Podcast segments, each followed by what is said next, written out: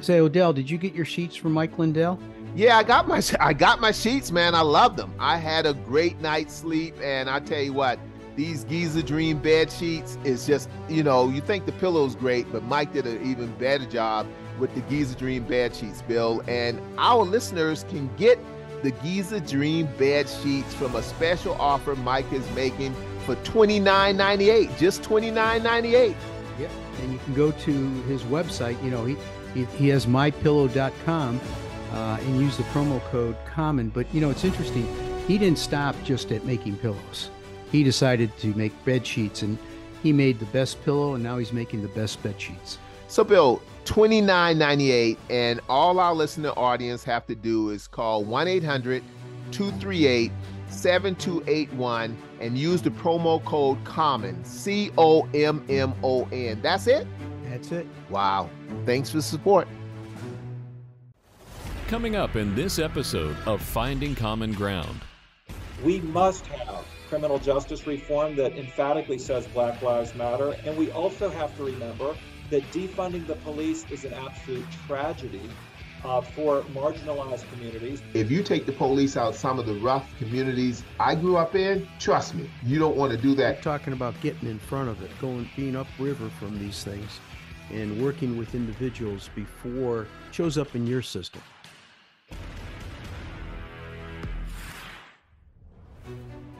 There are two sides to every coin. How do we deal with racial issues when they affect relationships? Finding common ground on all those issues that we come against. There's black and there's white. And I think as Christians, we have to learn how to get together because we're not in heaven. I've met more interesting people just by God just bringing them in. Republicans and Democrats. But a lot of times, when it comes to race and it comes to culture and it comes to perception, even as Christians, we don't always understand. We look at it through our lenses. There's Bill. I grew up in a suburb of Cleveland called Parma. Uh, Any the, black people in Parma? There was not one. Not one black person, Not Bill? one. Come not on, Bill. One. You got to have one. A, a nope. token black person? A token? And there's Odell. I grew up in Charleston, South Carolina, public housing, single mom, divorced single mom of four kids. And I came up through segregation and all that kind of stuff. If a black person drove through the town, the police would stop and escort them out. Bill and Odell are finding common ground. A part of what we have to do is listen to each other, find the common ground, and question, not questioning you like you're on a witness stand, but questioning you for better understanding. Father God, we just come to you just to say thank you for your grace and mercy. Just thank you for always looking out for the least of these, God.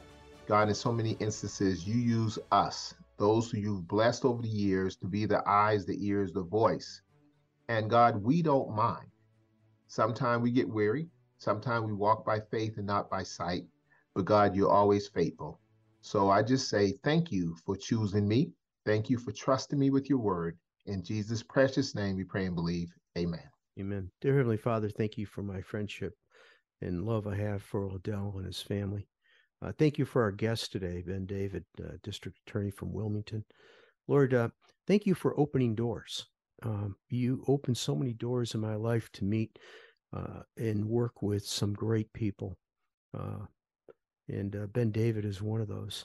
And uh, Lord, let me have the courage to go through those doors because many times when those doors open, I look in and I go, I don't know if I want to walk through that.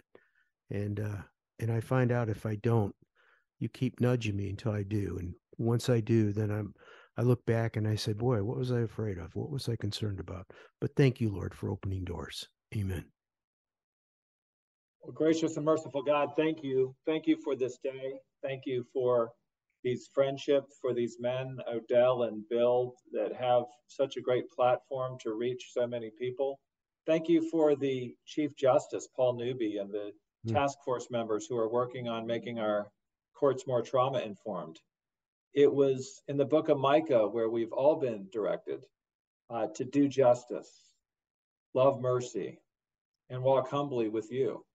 And so we ask that as we bring ourselves into conversation today, that we are granted wisdom. And we ask for your loving hand upon this effort as we seek to better the great state of North Carolina. And it's in your son's name we pray. Amen.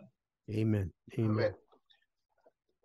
So, Bill, you know, I'm excited about our guest today. I was listening to some of his uh, speeches, one in particular, the TED Talk, and he said that he speaks for the dead in murder trials, and and you know that just really, it really got to me because you know the Bible talks about Cain, Abel, uh, the blood cries out. The blood cries out from the ground. So, Bill, I usually like to chit chat with you, but today I'm a chit nor chat with you. I want to hear from Ben. I I, I want to hear from Ben because Ben is talking about saving lives. Ben is talking about building community.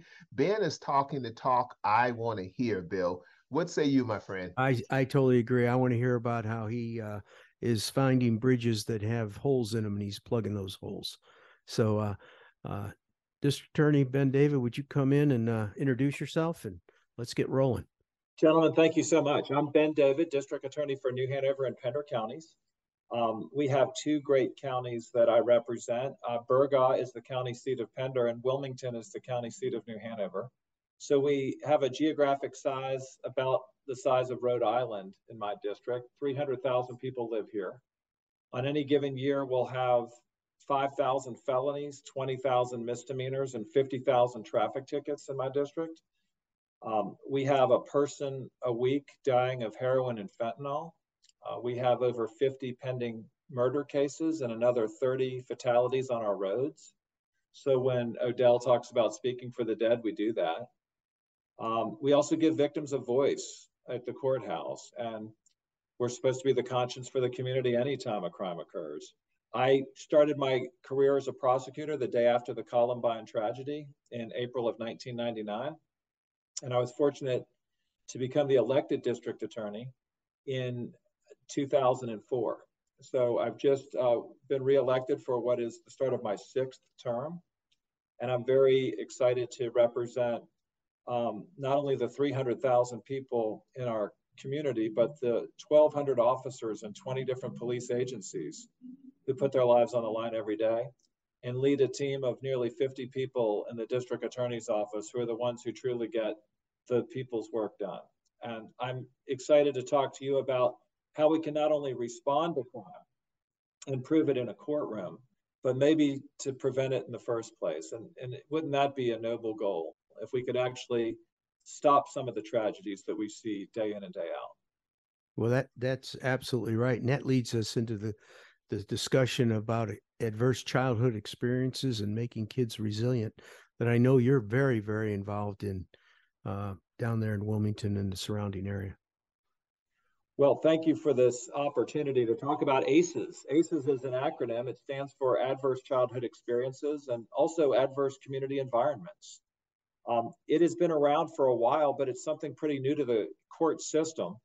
I particularly want to call out Chief Justice Paul Newby, a good friend of mine, um, as well as Andrew Heath, who is the Administrative Office of the Court's Director, who co-chairs a task force with me under the Chief Justice to make our courts more ACEs informed. Um, and what that really is all about is trauma.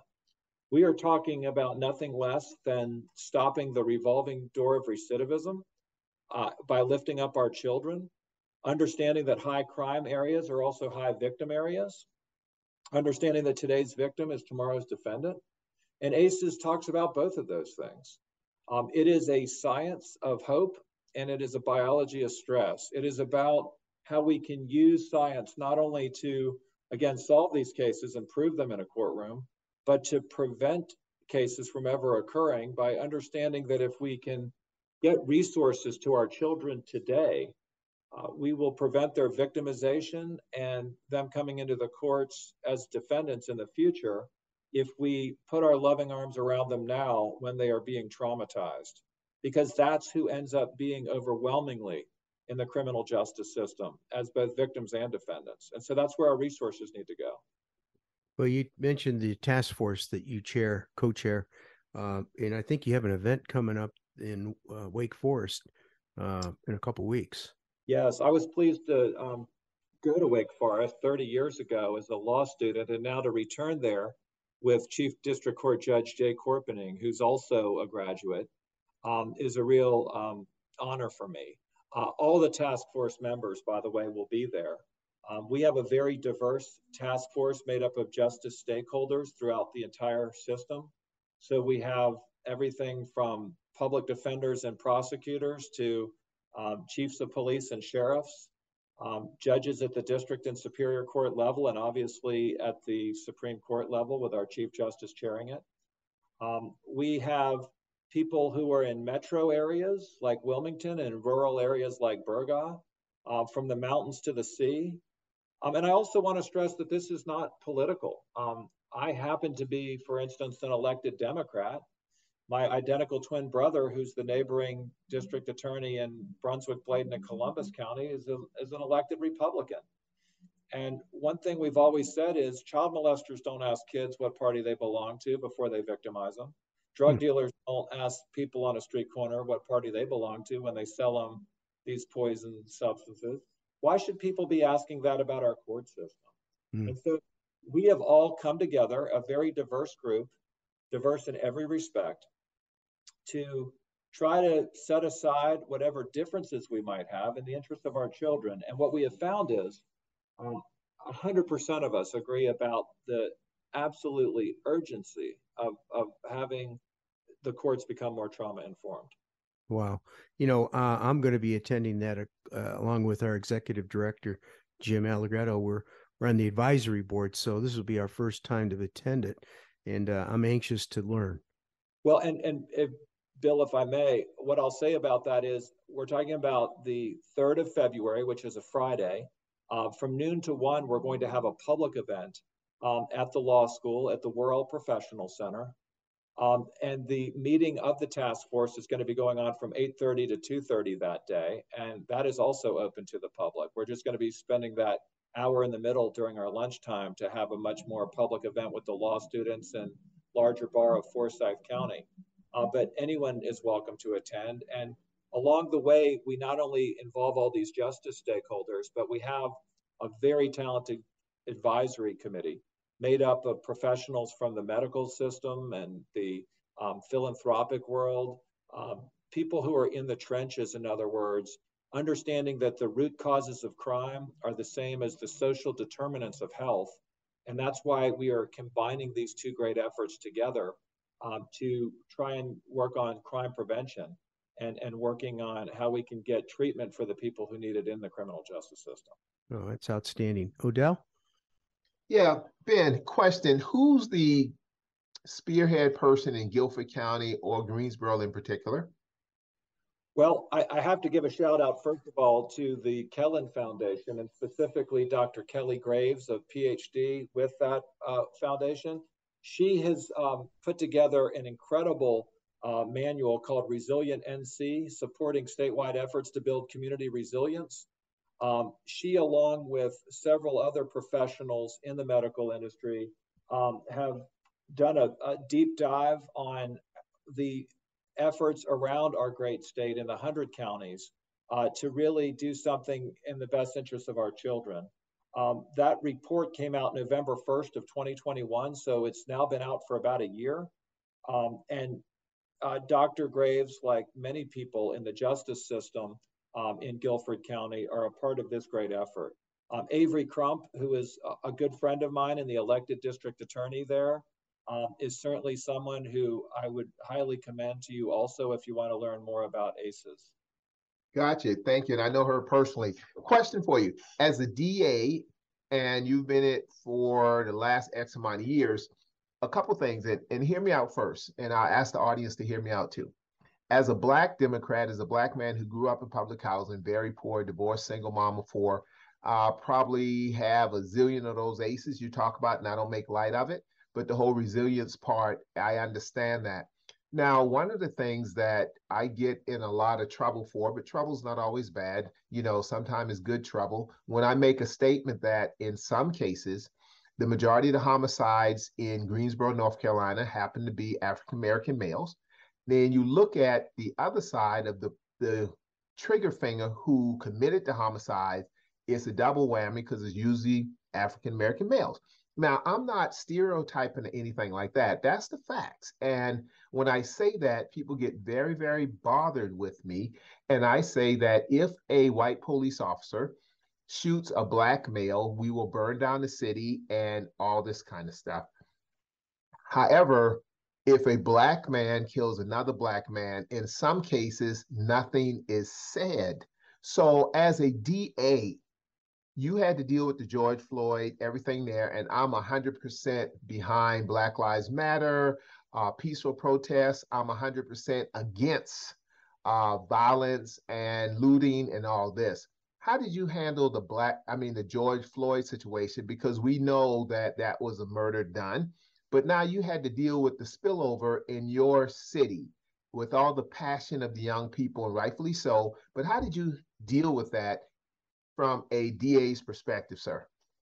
Thank you for the question. First of all, let me say that as district attorney, um, no one fights more for the poor and the oppressed than a prosecutor. And here's why the vast majority of the people who are under the blanket at crime scenes look a lot like you, Odell. And by that I mean uh, people of color, um, 81% of the murder victims in the time I've been district attorney in Wilmington have been people of color, and the vast majority below the poverty line. That's in stark contrast to the overall county numbers, that's about 16% uh, for that same number. And the the mirror image rule of crime says that people are victimized by those who are demographically identical twins with them. So it's not mm-hmm. surprising to hear that 81% of the defendants in those cases are from that exact same demographic demographic category. Now, having said that, here's how I deal with it. Um, I remind people that the most famous person from Wilmington is a guy named Michael Jordan. You've probably heard of him. Right when the Black Lives Matter movement was born in Ferguson, North Carolina, about seven years ago, after Michael Brown was shot by a police officer, um, Michael Jordan did something remarkable that very few people remember. Okay. He said, as a black man in America, we need to do a whole lot better than we've been doing in the criminal justice system. And so I'm going to give a million dollars today to the NAACP wow. because we need to fight for sincere criminal justice reform. And I stood up and cheered for him when he did that because he was right. And it really came to a head when that murder on film happened in Minneapolis with George Floyd. But here's the second thing Michael Jordan did that I like to remind people of. He said, As the son of a man who was murdered, I yes. know that no amount of money that can keep me safe or keep my family safe. And I require the best people involved in our community when those cases happen. In other words, we need to have the best police, we need to have the best prosecutors. So I'm also giving a million dollars today to the Policemen's Benevolent Association. Wow. So what he did right there, Odell, is what I think too many people have forgotten. They get into camps. They either say you are either for the blue and for law enforcement or you're for criminal justice reform. What Michael Jordan said back then, and I repeat today, it's not either or, it's yes and. We hmm. must have criminal justice reform that emphatically says Black Lives Matter and that protects all people equally and holds everyone accountable, and no one's above the law or beneath its protection. And we also have to remember that defunding the police is an absolute tragedy uh, for marginalized communities because they're the. I agree with you 100%. I agree with you 100%. Defund the police is, I don't want to say the most ridiculous thing because I don't want to try to demean someone else's perspective. However, if you take the police out some of the rough communities I grew up in, oh my God, then you trust me, you don't want to do that. But let me ask another question though. Michael Jordan doesn't get that credit though. Why don't more people know about what you said? Because we know about let's just do it Nike and the swoosh and the, the Michael. But what you're saying, that's golden. Does he speak out like that quite often, or it is just you and him are buddies and y'all just hang out together? I, I wish I was buddies with Michael Jordan. No, I, I, I saw what he said and I try to remind people of his greatness um, in that moment and how important it is for us to continue with that dialogue because it's absolutely the case that, you know, when, when people say, well, I'm against defunding, I I don't say we need to refund the police. They should have never got a demotion to begin with. What I say is we need to fully fund public safety. And what that means is, yes, we want people who are, are good with de escalating a situation and knowing about mental health to work alongside police. Yes, we need drug treatment and mental health treatment in the criminal justice system and out on the street. But that doesn't mean you need to forget about all the good police work and, and the necessary enforcement of the laws um, that are in the criminal justice system already. You truly can do both of those things. Um, it takes all of us to say that, Odell. I, I say it without apology, knowing full well that even as I talk, there's going to be people online that are, you know, going to say negative things about me. Verdict means to speak the truth. And right. that's what we ask juries to do with a verdict at the end of a trial. And I believe we have the same duty to speak the truth uh, when we're talking about nothing less than the safety of our communities. Well, when you talk about you speak for the dead and murder trials, can you kind of drill down in that so our audience really understand your heart and your passion, please? I'll tell you what I I I really became committed to this job to want to do it the rest of my life. Um, when I was speaking um, in a closing argument on behalf of an eight-year-old child who happened to be a child of color and below the poverty line, he was killed by a stray bullet in a war not of his own making. Um, his wow. name was Little Papa. The, the, the, actually, if you go to um, the, the housing complex where he was killed, the park is now named Demetrius Green Park for him. Um, and wow. we just passed the 25th year anniversary of that case. He should be 33 years old today, but he'll always be eight. And it was somewhere in meeting his family and in never getting to meet him where I recognized that this is the most important thing you can do as a lawyer. I mean, you know, I had paid off all my loans from Wake Forest in three years working for an amazing law firm called Kilpatrick Stockton, the largest law firm in, in North Carolina at the time. And they pay their starting associates three times what a prosecutor makes. And he said, you know, brother, you can make money or you can make a difference. Why don't why don't you do this for the rest of your life and I'll do it myself and we'll be DAs together. And I'll tell you, I've never looked back because when you get the opportunity to get justice for a child like that and, and their family, right. um, what you realize is, you know, there's nothing that can replace that, uh, especially money can't. Um, and and the thought that you're doing something that can make the community safer by removing people from society who are really dangerous, that's an important facet of it. But but specifically with respect to what we're talking about today, you know, why do we accept the fact that hundreds of North Carolinians will die this year in the opioid epidemic, that it's the leading cause of death in America for people under 50, that it is a plane crash. 270 Americans every day are losing their lives to this epidemic. Why do we not speak for them right now and say, why are we waiting for them to die to care about what's going on? we know who's going to be abusing the drugs. It's the people who are self medicating the trauma they experienced as children. So if we can turn back the clock and reach that intercept point, going upstream and stopping the hole in the bridge from people falling through, then maybe what we can do is prevent people from ever dying in that terrible pandemic that we call the opioid wars. And so I think we can do more than just look back after a, a, knife and gun case and speak for the dead. We can actually know the flow of crime and understand it and realize that if we put strategies in place that center our efforts around public health, we're also making our communities safer. And that's really what the ACEs movement is all about. So you're you're talking about getting in front of it, going being upriver from these things, and working with individuals before it, be, it shows up in your system and uh, and it, I think that people don't realize that ACEs and making kids resilient to them uh, can have that positive impact. You know, folks, if you want to hear more about this, uh, District Attorney Ben David has a TED Talk, and just put TED Talk Ben David, and it'll come up, and it's it's know, twelve to fifteen minutes. It's phenomenal, and it'll give you an idea of of exactly what we're talking about. Well, and thank you so much for saying that, Bill. And let me just give you an example of what we mean. Um, you know, you can ask a child 10 questions, 10 questions that have yes, no answers, and the answers will give you a profound insight into the likely trajectory of their lives. Here, here are some of those questions Are your parents divorced? Is one of them incarcerated? Is there mental illness that's being experienced by one or more of your caregivers? How about domestic violence under the roof of your home? How about drug abuse going on? Are you food insecurity? That is, do you not know where your next meal is coming from?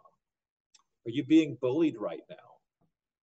Are you the victim of mental or physical or even sexual abuse under the roof of your own home?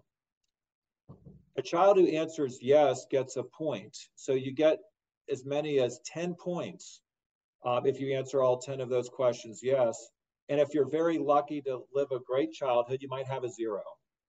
Wow. Here's what we know from more than 30 years of looking at more than 400,000 people who took that survey um, in, a, in a great study that took place in San Diego years ago and following people for the next three decades. Someone who answers four or more of those questions yes is 70% more likely to be in the criminal justice system one day as a defendant or victim in a violent crime case.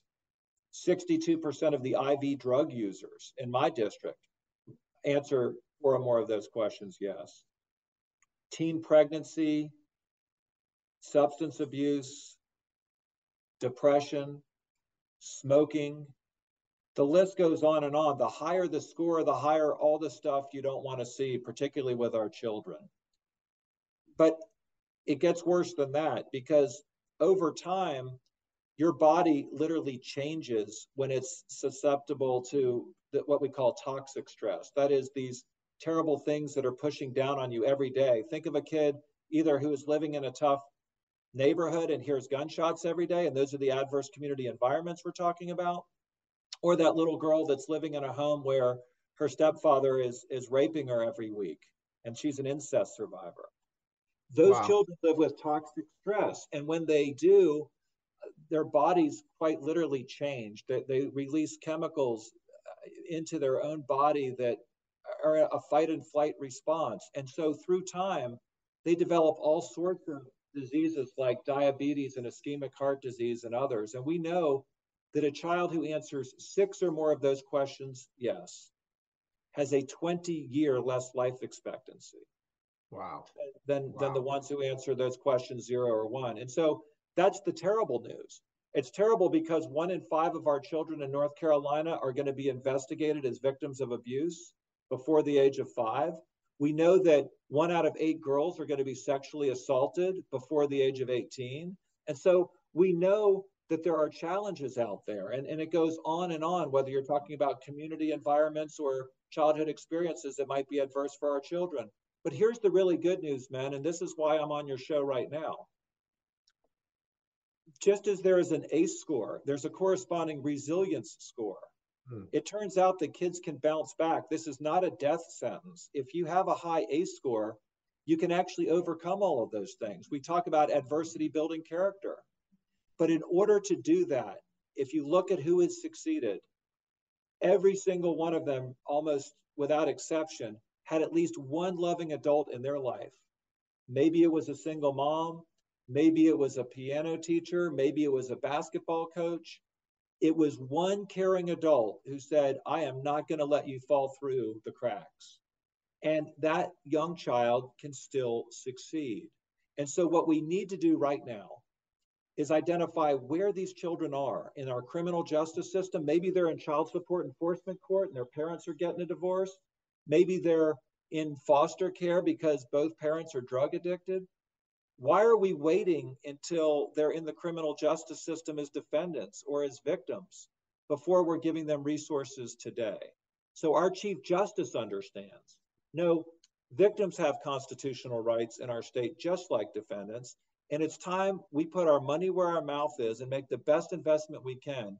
And that's in our children and at the earliest stage possible. That's the greatest return we'll ever have on our investment in this state.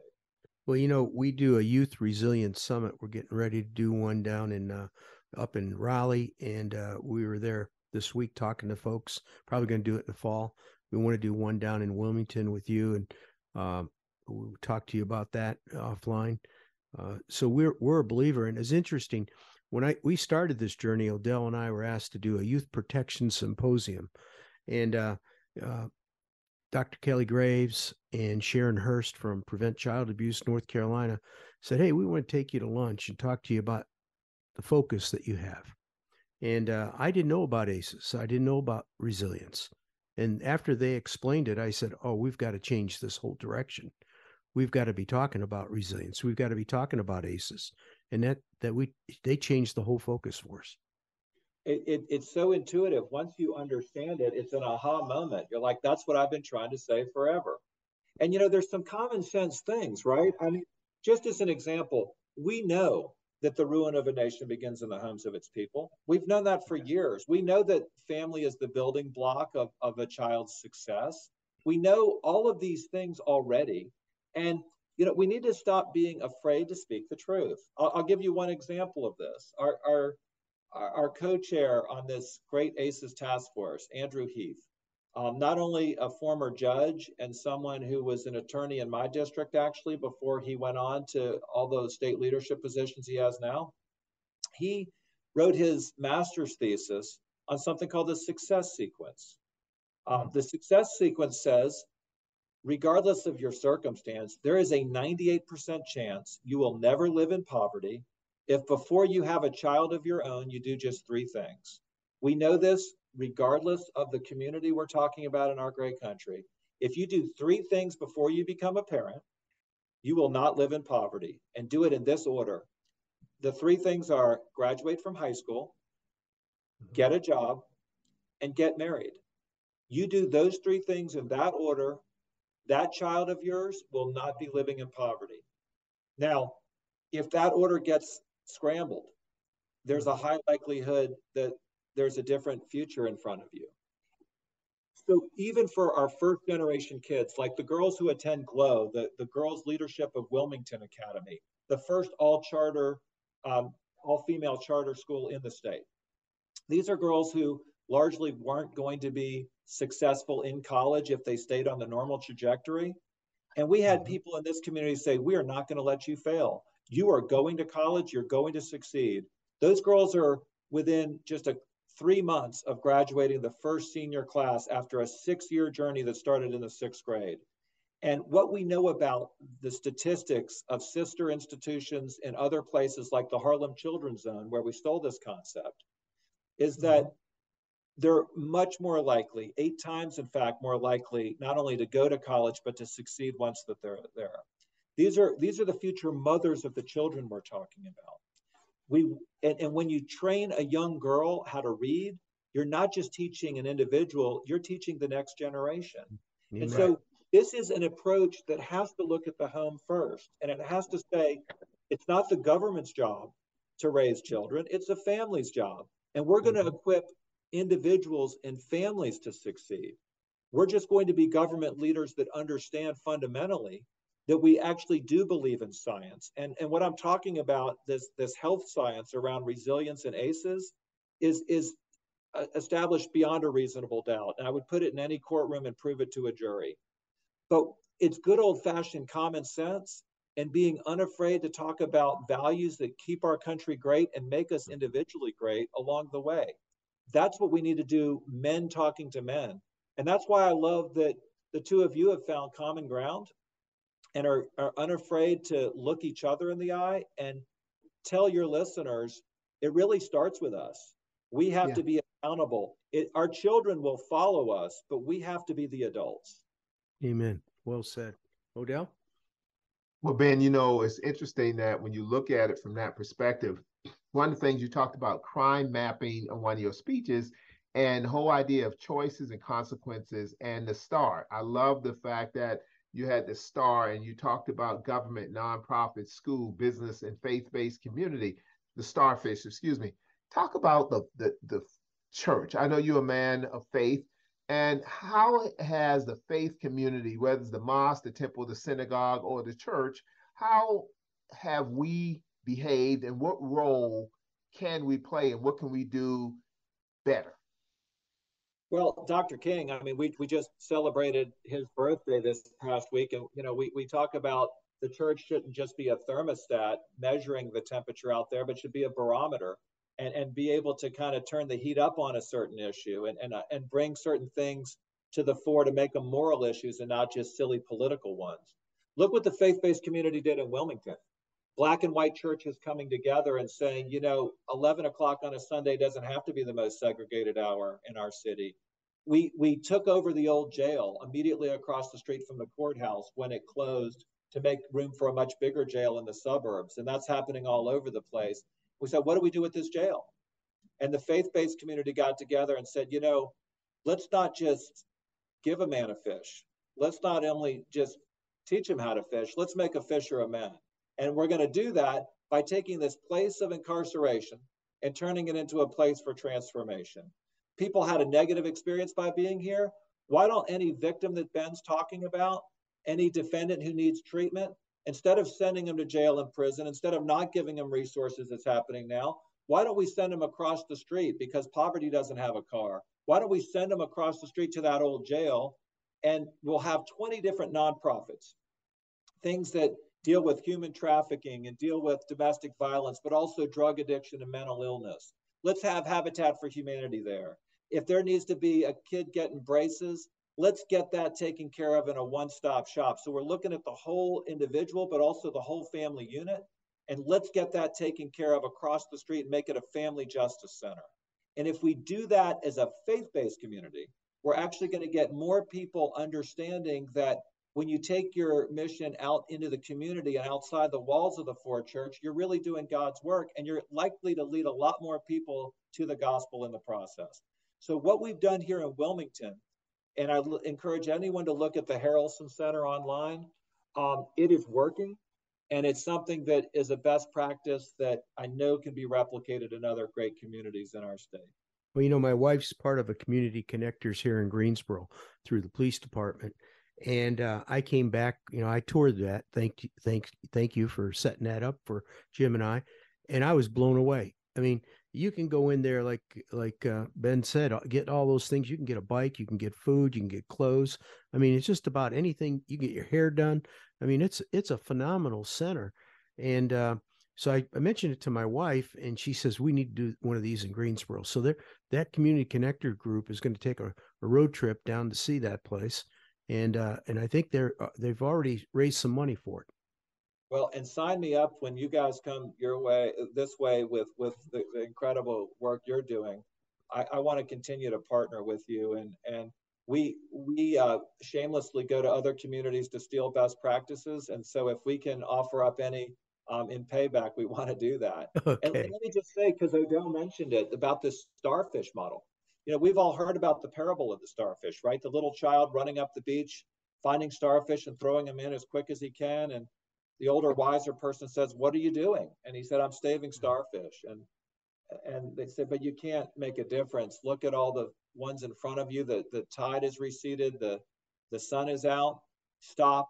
You can't make a difference." And without looking up the child throws the next starfish into the sea and said it made a difference to that one right yeah. i mean that that's the idea hmm. and so we can talk about loving one individual at a time and that's resilience on an individual level but these ace scores that i mentioned and putting a strategic plan into place that links public safety and public health to each other is doing something even bigger it's hmm. saying we know where to look on the beach for the next starfish and if we know where to look, don't we have a fierce urgency to do that right now? And and what better can we do than to really have a plan that has five arms of outreach centered around public health to give these children a sense of belonging where they might not have the family support or neighborhood support that a lot of kids struggling with high A scores do not. And so those five arms of outreach in no particular order are the government. We really do have a role, nonpartisan, all three branches, a whole government approach. Working with the business community because nothing stops a bullet quicker than a good paying job, and the street's always been an equal opportunity employer. And then working with the schools. I mentioned one of them earlier today, but school should be the safest part of a kid's day, and that's the pathway out of poverty is through education.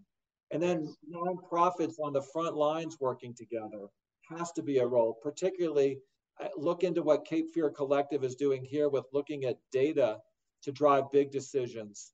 And then finally, the faith-based community, you know, and, and, and centering it all on what we said earlier, what Micah said. It's not just the best DA um, mission statement I've ever heard. It's the best mission statement for anyone to do justice, mm. to love mercy, and to walk humbly. We do those three things um, as men, finding common ground with each other. And we do that around what I think women do much better than us, and that is to think more about our children and their health every day, then I know we'll be not only a healthier state, but a much safer one too. Well said. Well said. You know, uh, we're getting near our end here, and I and I think we could go on for a couple hours, quite frankly. Oh yeah. But uh, Yeah. you've you've got a you've got a job, and Odell's got a job, and I'm just sitting here having fun. Uh, I'm actually looking at a, a Michael Jordan jersey that we have in our podcast studio that he signed. So it was when you started talking about Michael Jordan, I'm looking at the jersey, going, "Wow, that's that's kind of cool." Uh, but And, this, my, can I just add, you Yeah. know, Odell, you mentioned our youth enrichment zone, that the statistics that were coming out of there, um, you know, we had a deep dive looking at the children who were actually supposed to go to Michael Jordan's middle school, DC Virgo.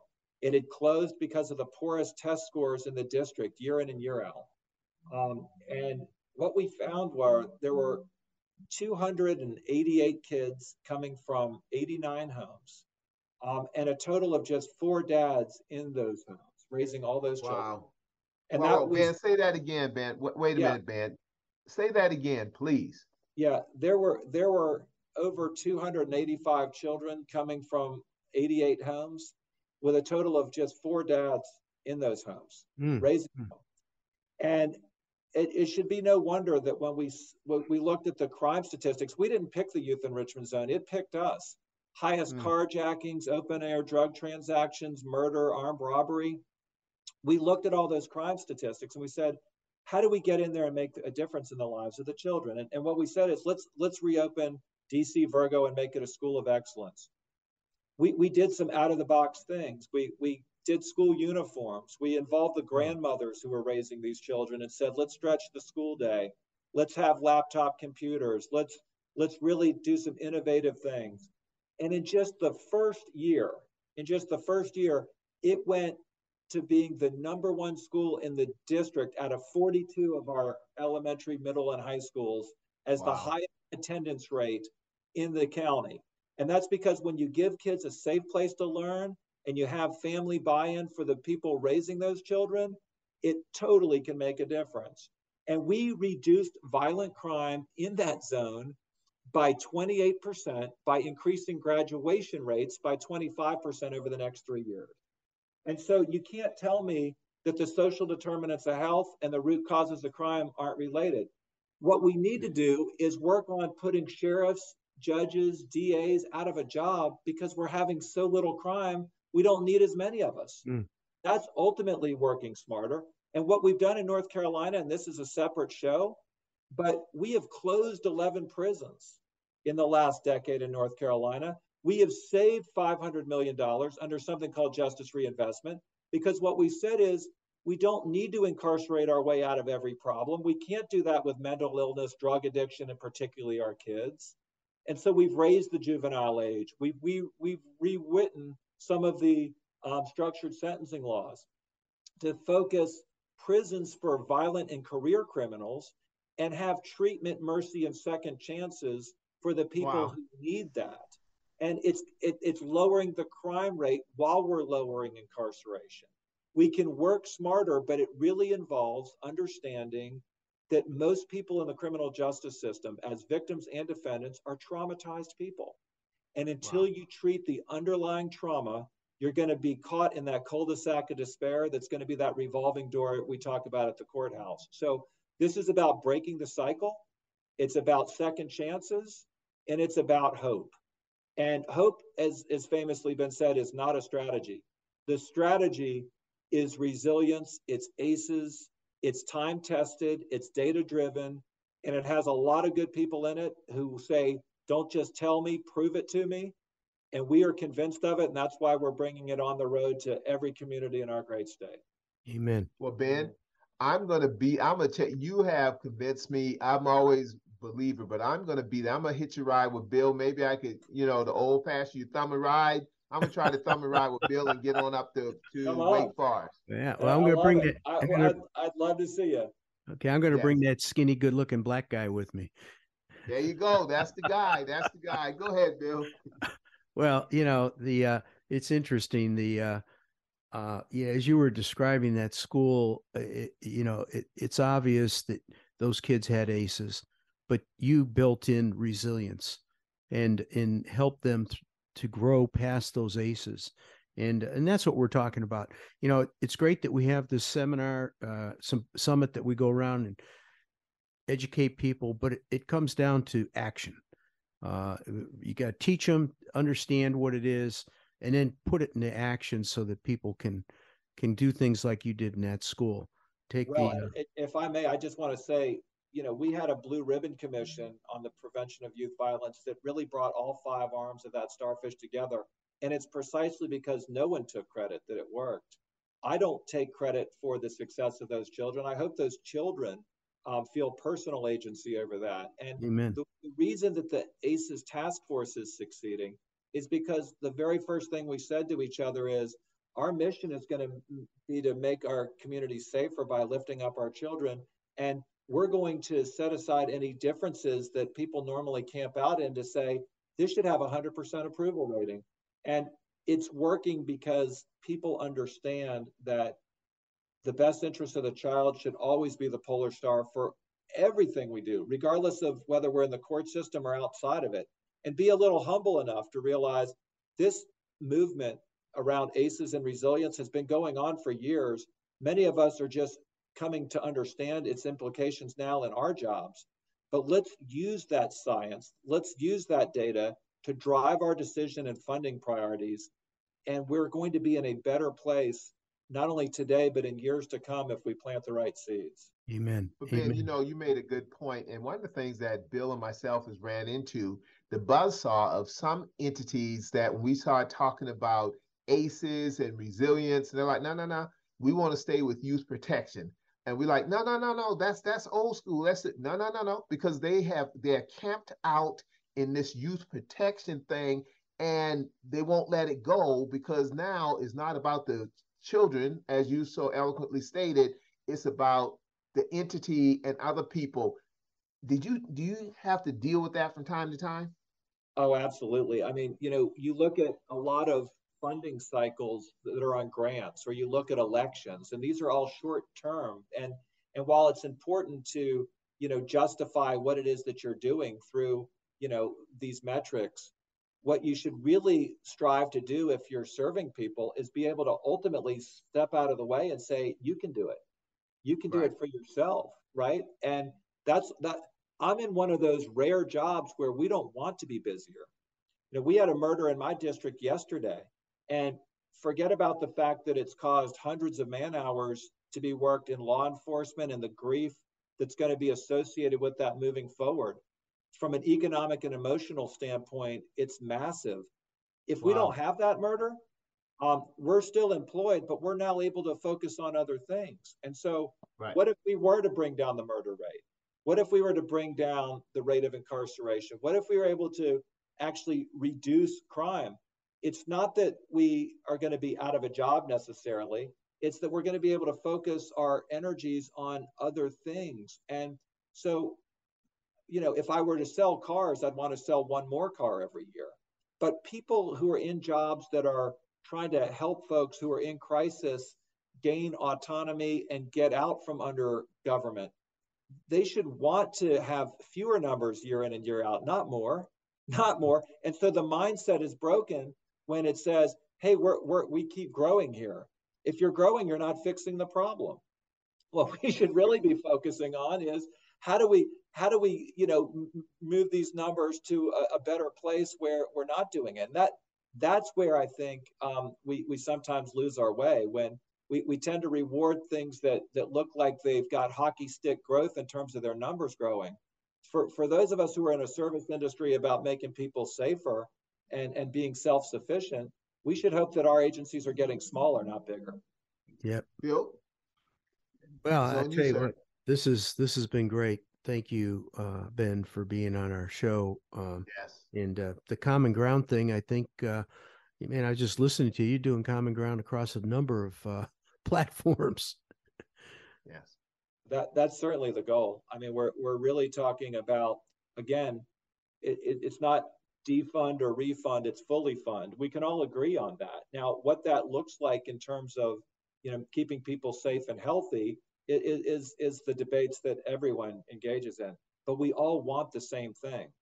8% of us go to the hospital on any given year, usually because of some traumatic event. Um, 100% of us need to be worried about wellness and health every day. And what ACEs recognizes is that that acute trauma, that kid falling off the bicycle, breaking their arm, needing stitches, that's not the toxic stress that we see in the court system. The kid who lives under toxic stress answered multiple questions yes to those questions I posed earlier. And for that type of trauma, it is going to turn into joining a gang. It is going to turn into drug addiction. It is going to turn into choosing the wrong relationship and being trapped in a domestic violence case for years. It's going to be all of those things predictably if we don't do something to intervene now. But if we do, the great news is we can change the trajectory of that individual's life and let them be not only productive members of society, but leave healthy, happy lives that, that really get to raise their own children next and not be in the Department of Corrections or be a victim in a courtroom. That's the goal behind ACEs. And I'm so thankful for the leadership of everyone in the criminal justice system and outside of it who's working on this task force and this advisory committee. And I, I just encourage anybody who's listening now to learn a little bit more about it. Um, and I, I thank you for giving me this time with you, gentlemen, today, and for what you all do every day in this friendship you've formed and the platform that you're on. Well, thank you. And I know that uh, if folks want to learn about the Resilience Task Force in North Carolina, there's a website for it. Um, and um, I'm not sure what it is, but we'll post it on our platform and people can go and find that. I, I, think if you put Resilience Task Force North Carolina and Google it, it'll come up. Through the Administrative Office of the Courts, just type ACES Task Force and you'll find it pretty easily. Okay, very good. Well, thank you for being on our show. Yes. Thank, thank you, gentlemen, so much. God bless you. God bless you, and I look forward to hopefully seeing you in Winston-Salem and in Wilmington and, and potentially in Greensboro too. Thank you for what Just you're look, doing. No problem. Just look for the good-looking, slim and trim black guy, and that would be me. Find Bill and Odell online at thecommonground.show. This podcast is a production of BG Ad Group. Darren Southerland, executive producer. Doug Harding, creative director. Jacob Southerland, director. Producers Jason Gentarola and Matt Golden. And Jinrei Zhang, video producer. All rights reserved.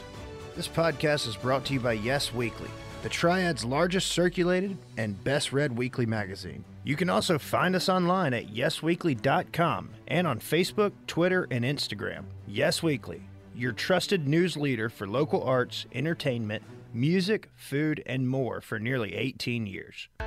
Whether you're a big, medium, or small business, managing and growing the bottom line is important. Focus CFO brings the experience and financial acumen of a Fortune 100 chief financial officer to your company at a fraction of the cost. P&L help, internal reporting processes, or any business transitions or events. Focus CFO will help you and your team have a CFO in your company's back pocket. Focus CFO. Learn more at focuscfo.com.